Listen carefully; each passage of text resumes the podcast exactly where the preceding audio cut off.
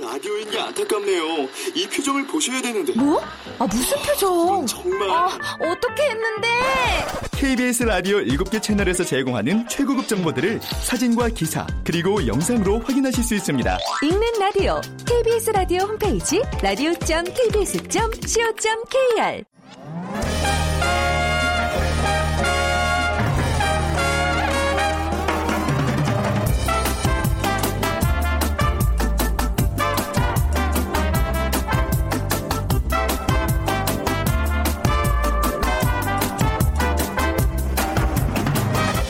안녕하세요. 빅데이터로 보는 세상 아나운서 최원정입니다. 설 잘 보내셨나요?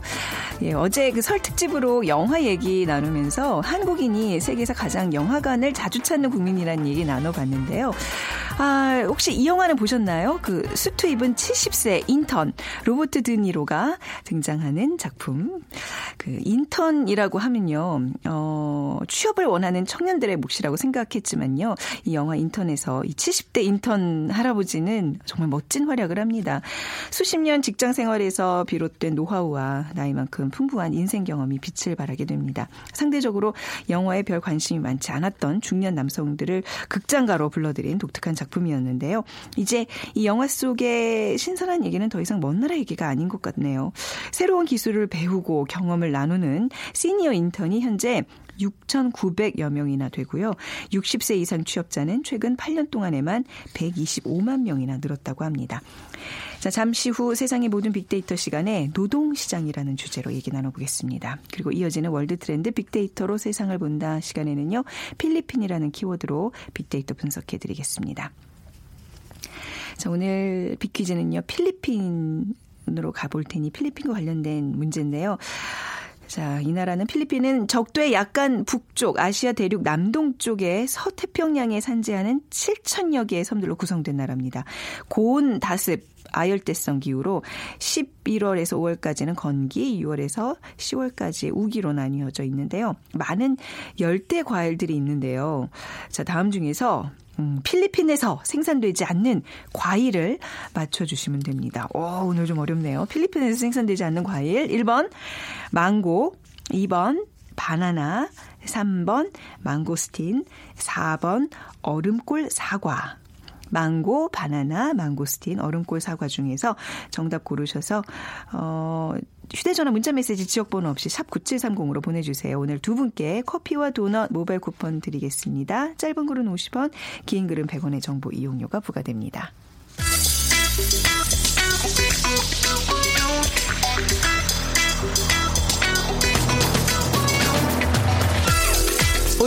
여러분이 궁금한 모든 이슈를 알아보는 세상의 모든 빅데이터 연세대 박희준 교수가 분석해드립니다. 네, 연세대학교 정보산업공학과 박희준 교수 나오셨습니다. 안녕하세요. 네, 안녕하십니까. 연휴 가족들과 즐거운 시간 보내셨는지요? 예, 가족들과 즐거운 시간도 보내고 좀 오랜만에 푹 쉬는 시간이었던 것 같아요. 네, 혈색이 좋으세요. 예, 감사합니다. 네. 명절 지나고 나면 뭐 SNS나 이제 뭐 또 이야기꽃을 피우는 주제가 하나가 바로 그거죠. 야, 우리 집안에 어른들이 그렇게 잔소리를 많이 한다. 뭐 네. 취업은 했냐, 뭐 회사는 어디는 다니, 다니냐, 월급은 얼마 받냐. 근데 요즘은 또 그 풍경이 반대의 경우도 그 생길 것 같아요. 지금 오늘 그렇죠. 노동시장 얘기를 하면서 지금 얼핏 든 생각이었는데 큰아버지 퇴직하시고 요즘 뭐 하세요? 국민연금은 얼마나 나오나요? 그 돈으로 큰어머니랑 되셨나요? 네, 어, 네. 재취업은 되셨나요? 뭐 저희 뭐 저희 뭐 관리비는 잘 내고 계시는지 이런 질문들이 사실 역으로 할 수 있는 소재가 돼 버렸어요. 아마 곧 그렇게 또 될 수도 있을 것 같은 것이요. 네. 올해 그 고용노동부에서 업무 계획을 발표했는데 네. 이 올해 고용노동부에서 발표한 업무 계획을 살펴보면 어, 여러 가지 지금 지금 말씀하신 부분을 짐작할 수 있는 그런 내용들이 좀 담겨져 있습니다. 먼저 네. 65세 이상 이상 고령 근로자도 실업 급여를 받게 될 전망인데요. 네. 65세 이후에도 이제 직장을 잃으면 10 실업 급여를 수령할 수 있도록 고용보험법을 네. 지금 개정하고자 하고 있고요. 뭐 그뿐만이 아닙니다. 에, 정부가 지원하는 직업 훈련과 취업 알선을 받을 수 있는 나이도 이제 69세로 상향 조정이 되는데요. 음. 이에 따르면 고령자로 분류하던 55세 이상의 근로자 명칭을 네. 이제 고령자가 아니라 장년으로 네. 바꾸게 될 것이고요. 60세 이상도 활발히 일할 수 있다는 어떤 사회적 인식에 따라서 이런 연령층을 정의하는 법적 용어들도 이제 바뀌어가게 될 텐데 음. 뭐 지난 한 해 동안에도 사실 그 노인의 기준을 65세가 아니라 이제는 뭐 70세, 75세로 상향 조정해야 된다는 논의가 또 우리 사회에서 있기도 했고요. 뭐 이것뿐만이 아니라 직업 훈련과 취업 알선, 실업 급여 체제도 이제 곧 정비하게 되는데 뭐 적성 검사, 직업 훈련, 취업 알선 등을 한꺼번에 받을 수 있는 그런 중장년 취업 성공 패키지 네. 상한 연령도 이제 기존 65세에서 60 9세로 확대될 전망이고요. 올해는 한 5천 명 정도가 아, 이 바뀌는 취업 성공 패키지 상한 연령 어, 수정의 그런 혜택을 보게 될 전망입니다. 음, 그만큼 이제 우리가 고령, 우리가 흔히 이제 환갑을 넘었다 그러면 뭔가 이제 어그 어떤 사회생활도 다 접고 뭔가 이제 그야말로 그 이후에 노후를 준비하는 나이라고 생각했는데 이제 그게 아니라 한창 일할 수 있는 어 사실 어떤 신체적인 조건도 갖고 있고 또 인식의 변화도 분명히 있다는 얘기잖아요. 그럼요. 환갑 네. 되신 분들 봬도 얼마든지 일할 수 있는. 신체적 능력과 정신적 그럼요. 능력을 요즘 가지고 그렇죠? 계시거든요. 그리고 실제로 일을 하셔야지 더 건강하게 보내실 수 있거든요. 과학 기술 네. 진보하면서 우리 기대 평균 네. 수명치도 그만큼 이제 음. 늘어났고요. 네. 어떤 그 고령화 사회에 접어들면서 좀 안정적인 사회가 되기 위해서 이게 이제 노동 시장, 그 특히 시니어의 노동 시장이 굉장히 중요해진다는 얘기인데 65세 이후에도 실업 급여를 받을 수 있다. 이건 어떻게 해석해야 될까요? 참 어떻게 해석하면 굉장히 불행해 보이기도 하고요. 음. 네. 많은 분들이 이제 젊었을 때 열심히 일하고 늙었을 때는 무엇인가 젊었을 때 일한 것에 대한 보상으로 네. 편안한 노후, 여가를 즐기는 것이 좋긴 한데 지금 여건이 그렇지 않은 것 같고요. 올해가 2017년이죠. 올해가 우리 한국 사회의 생산 가능 인구가 감소하기 시작하는 첫 해입니다. 아, 생산 그런가요? 가능 인구라고 얘기하면 이제 15세부터 64세까지를 어 우리가 얘기를 하는데 이 생산 가능 인구가 줄어들게 되면은 그만큼 이제 우리 사회의 생산성이 떨어지게 되겠죠. 최근에 이제 인구 고령화, 그 다음에 인구 감소 문제가 우리 사회에 큰 화두가 되고 있는데 그러다 보니까 어, 지난 수년간 정부에서도 출산 장려 정책을 많이 이제 펼치고 있죠. 네. 하지만은 뭐 출산 장려 정책이라는 것이 어떻게 보면 우리 사회 구조 문화와 관련된 그런 문제이기 때문에 네. 에, 단기간에 에, 출산을 출산율을 높이기는 또 쉽지 않은 일 같고요. 음. 그렇다 보면은 이 생산 가능 인구가 줄고 차후 몇 년 이후에는 우리 이제 인구 절대적인 인구도 이제 감소하게 되는데 네. 이러한 상황에서 글쎄요 결혼을 더 잘하고 그다음에 출산할 수 있는 사회적 분위기를 만드는 데 대한 어떤 우리 정부의 투자 사회적인 투자보다는 아까 말씀하신 것처럼 이제 60세 65세 이상도 충분히 일할 수 있는 그런 네. 신체적인 정신적인 어, 그런 상태를 가지고 있다고 하면 네. 오히려 이분들이 일할 수 있는 기회를 더 주고 그렇죠. 이분들에게 재취업할 수 있도록 훈련하고 음. 교육하는데 투자하는 것이 어떻게 보면은 앞으로는 더 우리 사회 생산성을 높일 수 있는 효과적인 방법이 아닌가 하는 생각도 해봅니다. 네, 앞서서 그 얘기했던 그 영화에서도 로버트 디, 드니로의 어떤 그 연륜과 이런 것들이 우리가 젊은 사람들이 채 보지 못한 것들 그런 부분을 많이 채워 주고 그럼요. 그리고 왜좀 우리 가까운 일본의 그 고령 사회 지금 대표적인 어떤 그 사회로 꼽히는데 거기도 보면 이렇게 노인분들이 뭐 많이들 하세요. 좀 패스트푸드점에서 주문을 받는다든가 주유소에서 일하신다거나 이런 모습을 많이 보는데 말이죠. 그렇죠. 그러니까 네. 재밌는 것이 네. 일본 같은 경우도 3년 전이었죠. 일본 그 국가 미래위원회에서 어떤 제안을 했냐면 음. 그 지금 정년을 40세로 하향 조정하자. 어, 왜냐하면 정년 예, 네. 정년을 상향 조정하게 되면 사실 정년 이후에는 재취업도 힘들고 아. 재취업을 할 수 있는 교육과 훈련 그렇죠. 시스템을 가지기도 네, 네. 힘들다. 그러면은 네. 차라리 40대 40쯤에 네. 한번 정년을 하고 네. 그 뒤에 다시 이제 재취업을 위한 그런 기간을 가지고 음, 약간 역발상이네요. 예, 음. 그래서 사실 논란이 되기도 했습니다만은 저도 이제 지금 돌이켜 생각해 보면 네. 그것이 그 어처구니 없는 그런 아이디어는 아니었구나 하는 또 생각을 해보게 됩니다. 얼핏 제 경우로 봐도 아 지금 뭔가 다른 일을 할 수 있도록 국가에서 도와준다면 나서게 될 것 같기는 해요. 별로 할 게 없네요. 근데 지금 막 예. 떠오르는 생각들이 별로 없네요. 근데 실제로 우리나라에도 그 시니어 인턴들이 많이 늘고 있나요? 예, 그렇습니다. 에, 우리나라 장년층의 취업자 수가 지난해 처음으로 20대를 추월한 것으로 나타났고요. 네. 구체적으로 이제 60세 이상 취업자는 지난 8년 동안에만 125만 명이 늘어났어요.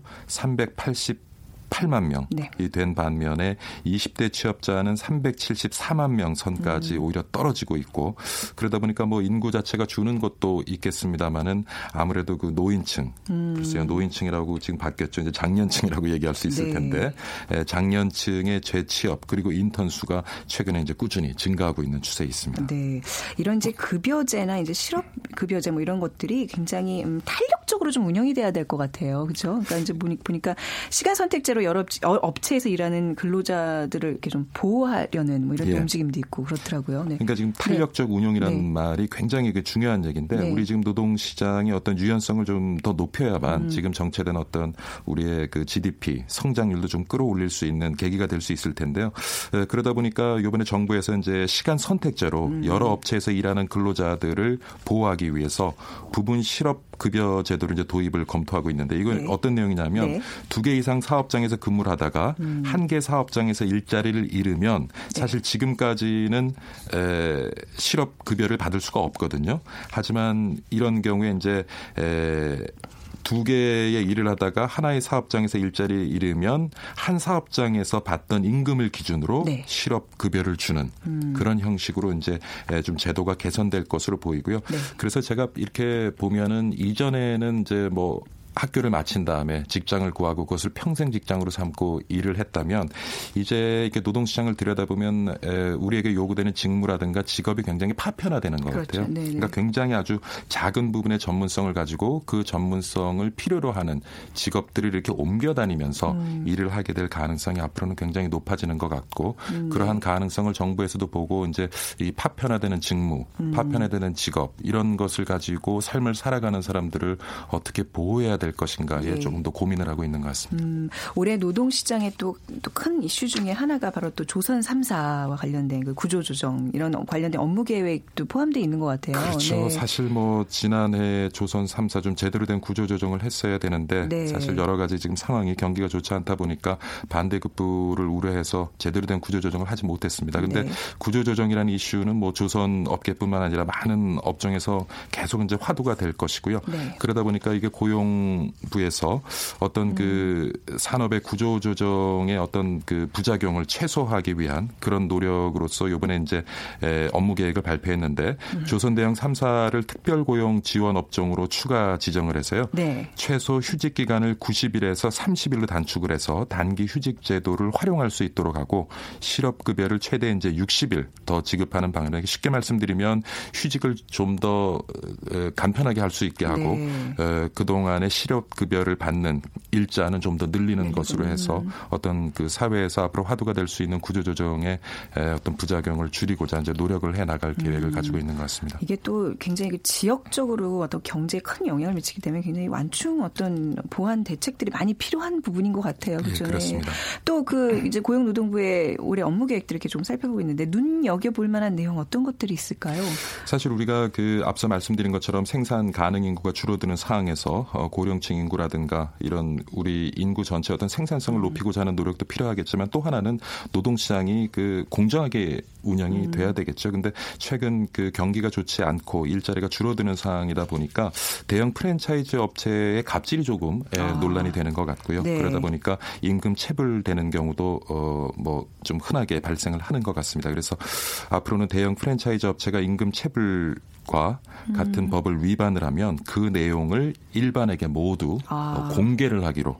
어, 그렇게 결정을 했다고 하는 것이죠. 어. 그래서 어, 일부 그 노동자들이 피해를 받을 경우에는 네. 그것이 그 기업 이미지에 아주 치명적인 음. 맞아요. 그러한 네. 에, 요소가 될 수 있도록 이것을 이제 일반에게 네. 공개하기로 이제 제도를 개정한다는 얘기가 또 어, 있습니다. 요즘 분위기가 그래요. 또 반대로 근로자들 어떤 처우에 좀 신경을 많이 쓰는 기업 같은 경우는 또 많이들 사자 막 이런 운동도 벌어지고 그렇죠. 말이죠. 착한 소비. 착한 예. 소비. 네. 자, 그, 뭐 오늘 좀 고령층, 아, 장년층이라 그래야 되나요? 그 장년층의 노동시장을 좀, 좀 집중적으로 살펴봤는데 그걸 또 떠나서 또 우리 청년층의 사실 고용시장도 지금 몇 년째 정체고 문제 아닙니까? 올해는 어떨까요, 교수님? 사실 뭐 올해 네. 이제 설 연휴 지나고 이런 말씀 드리기가 뭐 하지만 올해 고용 시장의 전망도 그렇게 밝지만은 않은 것 네. 같고요. 그리고 국민 총생산 성장률도 뭐 이제 예측이 나왔습니다만은 계속 많은 민간 연구 기관이나 정부에서 내놓는 그리고 국제 기구에서 음. 내놓는 한국의 GDP 성장률도 지금 수정을 해서 계속 낮추고 있는 상황이고 네. 올해도 뭐 그렇게 희망적일 것 같지는 않습니다. 네. 예. 올해 또 생산 인구가 감소하는 첫 해다. 그리고 또 마- 반대로 또 4차 산업혁명이 본격화되는 어떻게 보면 이제 원년 해가 될 것 같긴 한데요. 이- 이런 면에서 좀 노동시장에도 변화가 있지 않을까요? 그렇죠. 4차 네. 산업혁명을 저희가 좀 주도적으로 만들어 나가지 못한다면은 오히려 인공지능, 빅데이터 등으로 어, 많이 이제 등으로 해서 어, 많은 일자리들이 기계에 의해서 대체가 될 텐데요. 네. 그래서 이런 일자리가 없어지는 만큼 혹은 그 이상의 일자리를 만들어내기 위해서는 4차 산업혁명의 어떤 기반이 되는 기술들에 대한 과감한 투자와 네. 관련 산업이 진행될 수 있는 어떤 제도를 지금 개선하고 만들어 나가는 노력이 필요한데 그 부분에 대해서는 아직 저희가 조금 더 소극적이지 않나 음. 하는 생각을 해보고요. 그리고 지금 노동시장에 이제 진입하려고 하는 세대 같은 경우에는 앞으로 4차 산업이 에, 본격화되게 되면 아까 앞서서 말씀 드린 것처럼 굉장히 작은 음. 분야의 전문성을 요하는 그런 직무들이 많이 나타날 겁니다. 네. 하지만 평생 직장을 갖는 것은 아니겠죠. 그래서 음. 굉장히 작은 분야의 전문성을 갖고 그것이 어떤 가치를 만들어낼 수 있는 곳에 옮겨 다니면서 이제 직장을 갖게 될 그런 이제 확률이 네. 높아지게 되고요. 그러다 보면 말씀드릴 수 있는 것은 전문성을 갖추는 것 그렇죠. 그리고 그것이 어떠한 분야와 엮여져서 가치를 만들어낼 수 있을지를 이렇게 읽어내는 통찰력 네. 이두 개가 굉장히 좀 중요한 것 같고요. 그다음 4차 산업혁명 여러분 뭐 요즘 TV에서도 방송에서 많이 소개가 되지만은 네. 앞으로는 음성 인식 기술에 의해서 기계를 다루는 것은 굉장히 좀 더 지금보다 쉬워질 수가 있거든요. 음. 저희 부모님 세대는 아직까지 뭐 이렇게 스마트폰도 제대로 네. 이렇게 완전히 활용하지 못하는 분들이 꽤 계시는데 그것이 이제 음성 인식 기술이 발전하면서 그런 기계를 사용하고 활용하는 것이 보다 수월해지고 쉬워진다고 생각을 하면 음. 네. 앞서서 오늘 이제 주제로 말씀드렸던 그 고령 인구의 노동 시장의 재진입 음. 이것도 조금 더 가속화될 수 있지 않을까 하는 생각을 해봅니다. 그래서 무조건 출산율을 높이고자 하는데 투자할 것보다는 네. 지금의 고령 인구를 재교육시켜서 그들을. 노동 시장으로 유입 할 수, 유입될 수 있도록 하는 노력이 필요하지 않을까 생각을 해봅니다. 그렇네요. 우리 사회 이 고용이라는 영역 얼마나 많은 과제들이 산적해 있는지 좀 느끼는 시간이었습니다. 연세대학교 정보산업공학과 박희준 교수와 함께했습니다. 감사합니다. 네, 감사합니다.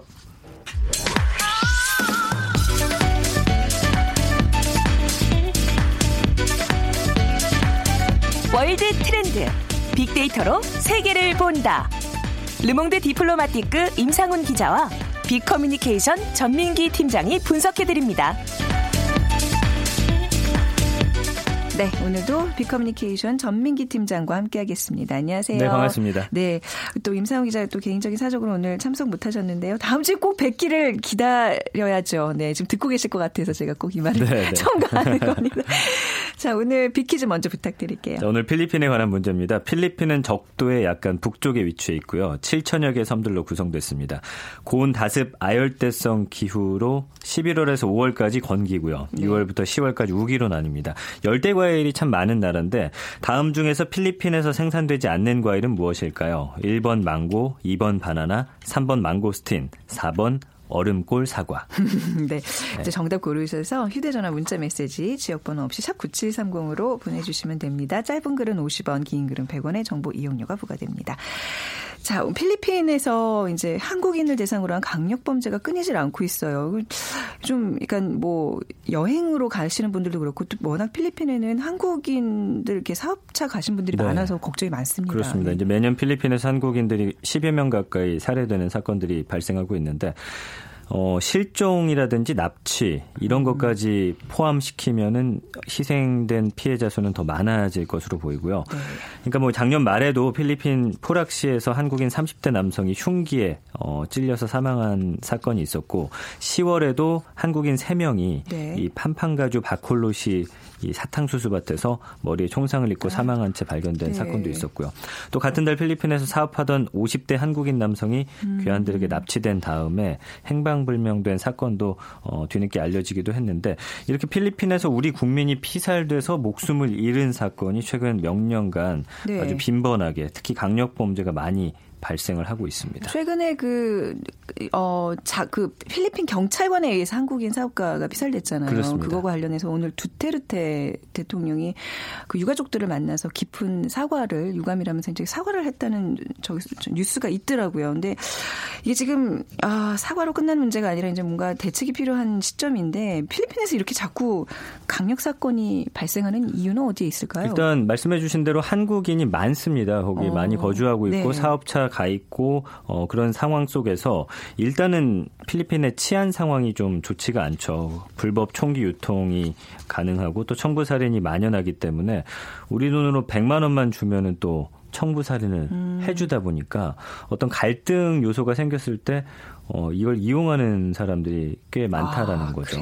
네. 그래서 현재 사업하다 보면 왜 돈 가지고 사실 아는 사람끼리 사업해도 네. 갈등이 생기잖아요. 근데 어. 정말 그 외에 여러 가지 갈등 요소들이 있을 때 그거를 이렇게 이렇게 살인 이런 걸로 푸는 건 아니지. 이게 무슨 영화도 아니죠. 아니고. 아닌데 네. 그런 일들이 실제로 벌어지고 있다 아. 보니까 정말 어, 위험한 거죠. 그게 참 뭔가 이렇게 부정부패가 만연해 있는 사회 우리가 지금 두테르테 그 필리핀 대통령 때문에 그게 더 이제 이렇게 부각이 됐는데 돈만 있으면 뭐든 다 해결된다는 이런 인식이 아직도 좀 팽팽히 있나 봐요. 그렇죠. 그러니까 돈만 주면은 뭐든 해주기 때문에 청부 납치 살해 빈번하게 일어나고 있고요. 네. 재력가라든지 권력자가 이제 사적으로 고용해서 이런 사람들을 쓰기도 한답니다. 음. 실제로 이 두테르테 대통령도 어 남부 디바오시 시장 시절에 어 실제로 이런 자경단이라고 해가지고 네. 본인과 뜻이 맞지 않는 사람들을 뭐 처리한다든지 좀 음. 어, 폭력을 가한다든지 이런 사람들을 어 했다라는 지금 음. 첩보가 들어왔는데 본인은 아니라고 하겠죠. 일단 어 이런 것들 그리고 필리핀에 무장 단체들이 있는 데 이 청부 살인을 돈벌이 수단으로 쓰는 거예요. 그래서 보통 한 50만 원에서 300만 원 정도면 어, 살해를 해준다 하고요. 외국인이 현지에서 킬러를 고용하는 것도 200만 원에서 300만 원이면 가능하다고 합니다. 참고로 2008년 4월에 이제 우리나라 어, 박모 씨가 이제 300억 원대 자산가였는데 그때 청부살을 당했는데 그 당시 100만 원의 비용으로 어, 어. 살해가 됐다라는 뉴스가 나서 굉장히 충격을 줬죠. 이게 좀 충격적인 거는 이 돈의 액수가 저는 생각보다 어떻게 이런 가격에 사람을 그렇죠. 네, 이거 좀, 좀 네. 심각한 문제네요. 네. 그러니까 뭐 네. 돈을 뭐 사실 많이 줘서 뭐, 뭐 사례를 문제죠. 저지른다고 그쵸, 해서 그쵸. 그걸 뭐 네. 이해할 수 있는 건 아닌데도 아니지만, 불구하고 예. 100만 원에 사실 사람의 목숨을 이렇게 야, 빼앗는다는 그쵸. 건좀 네. 이해하기 힘든 상황입니다. 음, 그리고 최근에 좀 충격이었던 게저 앞서 얘기했던 한국인이 살해된 사건 거기에 보니까 이제 경찰관이 개입이 됐다는 경찰관이었다는 그럼 누구를 믿고 여기 필리핀을 여행하고 또 필리핀에서 사업을 할 수 있겠어요. 그게 바로 문제입니다. 이제 네. 왜냐하면 두테르테 대통령 취임하면서 경찰관들에게 사실은 굉장한 힘을 그쵸, 줬거든요. 권한을 보여줬죠. 예, 그래서 네네. 어, 마약 사범 같은 경우 즉시 그 자리에서 총살할 수 있도록 하다 보니까 경찰관들 역시 많이 부패해 있습니다. 돈만 주면 네. 어, 이렇게 사람들을 살해하고 뭐 이런 경우가 많이 있는데 말씀해주신 대로 이제 지모 씨인데 지난해 네. 10월에 자신의 집 근처에서 괴한들에게 납치가 됐는데 알고 봤더니 경찰관이 범인이었어요. 음. 마약 단속한다면서 가짜 압수수색 영장까지 보여주고 이 사람을 끌고 갔고 어 경찰서에서 목졸라 살해한 후에 음. 네. 경찰이 운영하는 화장터에서 소각을 했는데 범행 2주일이 지난 후에 이미 살해된 상황에서 지 씨의 가족에게 1억 9천만 원을 요구했고요. 네. 1억 2천만 원을 받은 다음에 어, 잠적을 했는데 나중에 알고 봤더니 현직 경찰, 전직 경찰 해갖고 총 8명이 함께 이 일을 어, 공모를 했던 거고요. 결국에는 몸값을 노리고서 어, 저지른 범죄였습니다. 지금 몇 번째 이런 소식을 듣는지 뭐 이렇게 손가락으로 셀 수 없을 정도인 것 같아요. 굉장히 빈번하게 최근에 일어나고 있지 않나요? 그렇습니다. 대상으로 한 이런 범죄가요? 지금 필리핀에서 네. 살해된 한국인이 2012년에 6명이었는데 네. 2013년 12명으로 늘어났고요. 2014년에 10명, 2015년에 11명. 네. 그러니까 3년 연속 두 자릿수를 기록했죠. 지난해에도 8명이 살해가 됐는데 뭐 납치, 감금, 강도 사건 빈번하게 일어나고 있고 최근에 사실 뉴스 발표된 건 살해된 사람들에 대해서 우리가 언론이 이야기를 해서 그렇지 실제로 경찰들한테 납치를 당했다가 풀려난 아. 사람들의 이야기가 많이 있습니다. 그런데 네. 거기서 한 사람이 이제 그 돈을 요구할 때 끝까지 버텼더니 너처럼 이렇게 돈을 안 주는 음, 네. 사람은 처음 봤다라면서 이 말 자체가 뭘 의미하냐면 한국인을 많이 납치했고 경찰관들이 아. 그동안 돈을 받고 풀어줬다라는 그러니까 표적이 되고 있군요. 그렇습니다. 쉽게 돈을 뺏을 수 있는 나라의 사람이라고. 근데 우리가 왜 필리핀 하면요. 굉장히 아름다운 나라에 또 필리핀 사람들 제가 알기로는 굉장히 그 굉장히 순수하면서 굉장히 네. 부지런하고 또 교육열도 굉장히 높고 어디 뭐 제가 보기에는 굉장히 우수한 민족으로 알고 있는데 자꾸 이런 얘기들 접하다 보니까 우리가 필리핀에 대한 또 필리핀 사람들에 대한 이미지가 굉장히 나빠지고 있는 게 또 사실입니다. 맞습니다. 그게 좀 예. 안타까운데요. 예.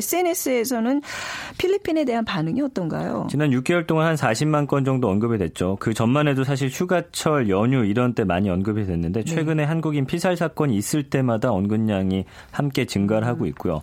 연관어를 보면 뭐 두테르테 여기 연관어 자체에 한국인 피살이란 단어가 들어가 있습니다. 네. 그리고 여러분 가장 많이 쓰시는 검색 엔진에서 필리핀만 치더라도 한 세네 번째 이제 한국인 피살이란 단어가 아, 뜰 정도로 이제 한국인들은 필리핀에 대한 이미지를 그렇게 음. 가져가고 있다라는 거거든요. 네. 이거는 사실 필리핀 입장에서도 좋지 않죠. 우리 관광객들이 상당히 많이 가기 때문에 그렇죠. 많이 뭐 관광객도 음. 줄어들 수도 있고 두 나라 관계에 있어서도 뭐 좋지 않은 영향을 미칠 것으로 예상이 됩니다. 네. 우리 한국 그 교민들도 굉장히 많고 근데 필리핀이 그 총기 소지가 허용된 나라인가요? 그렇죠. 총기 네. 소유가 허지, 허, 용이 돼 있는데 네.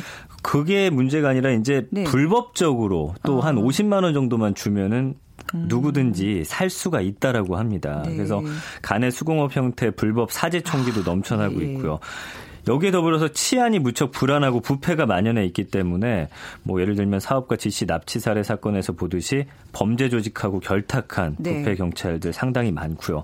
그리고 필리핀 반군들이 있는데 음. 이 청부 납치 사례를 돈만 주면 마다하지 않기 때문에 한국인 범죄 피해자가 좀 증가하는 복합적인 요인으로 보이고요.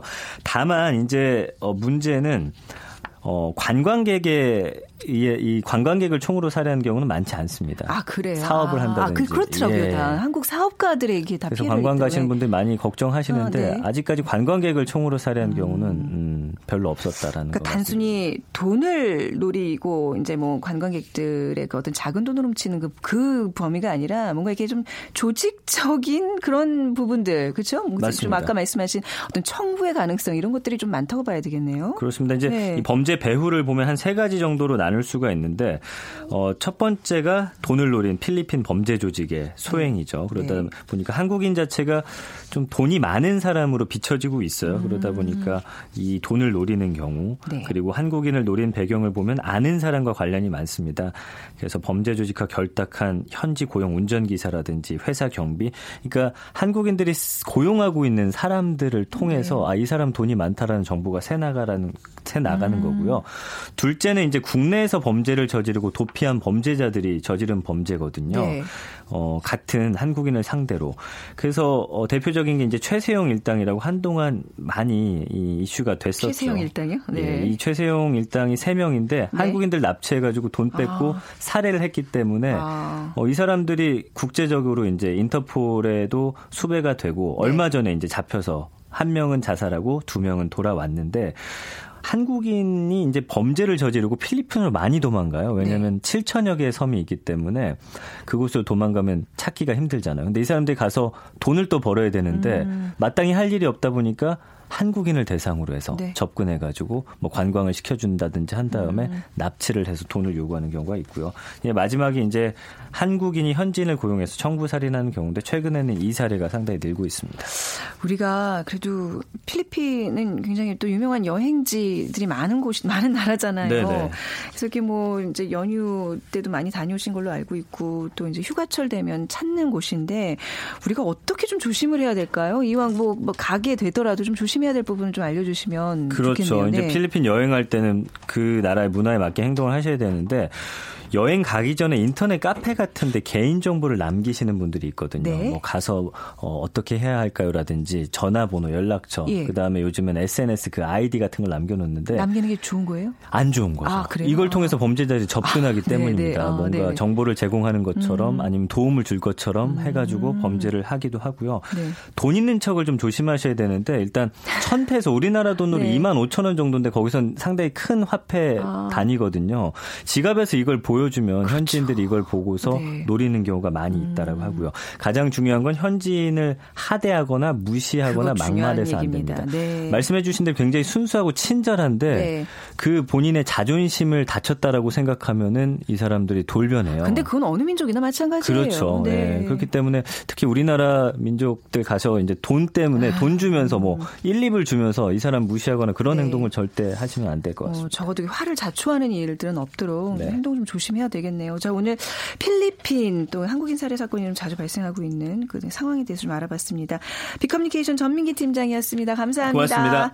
오늘 비퀴즈 정답은요. 네, 4번 사 얼음골에서 나는 사과죠. 네. 얼음골 사과가 한여름에도 얼음이 온다는 신비로운 얼음골에서 나는 사과라고 합니다.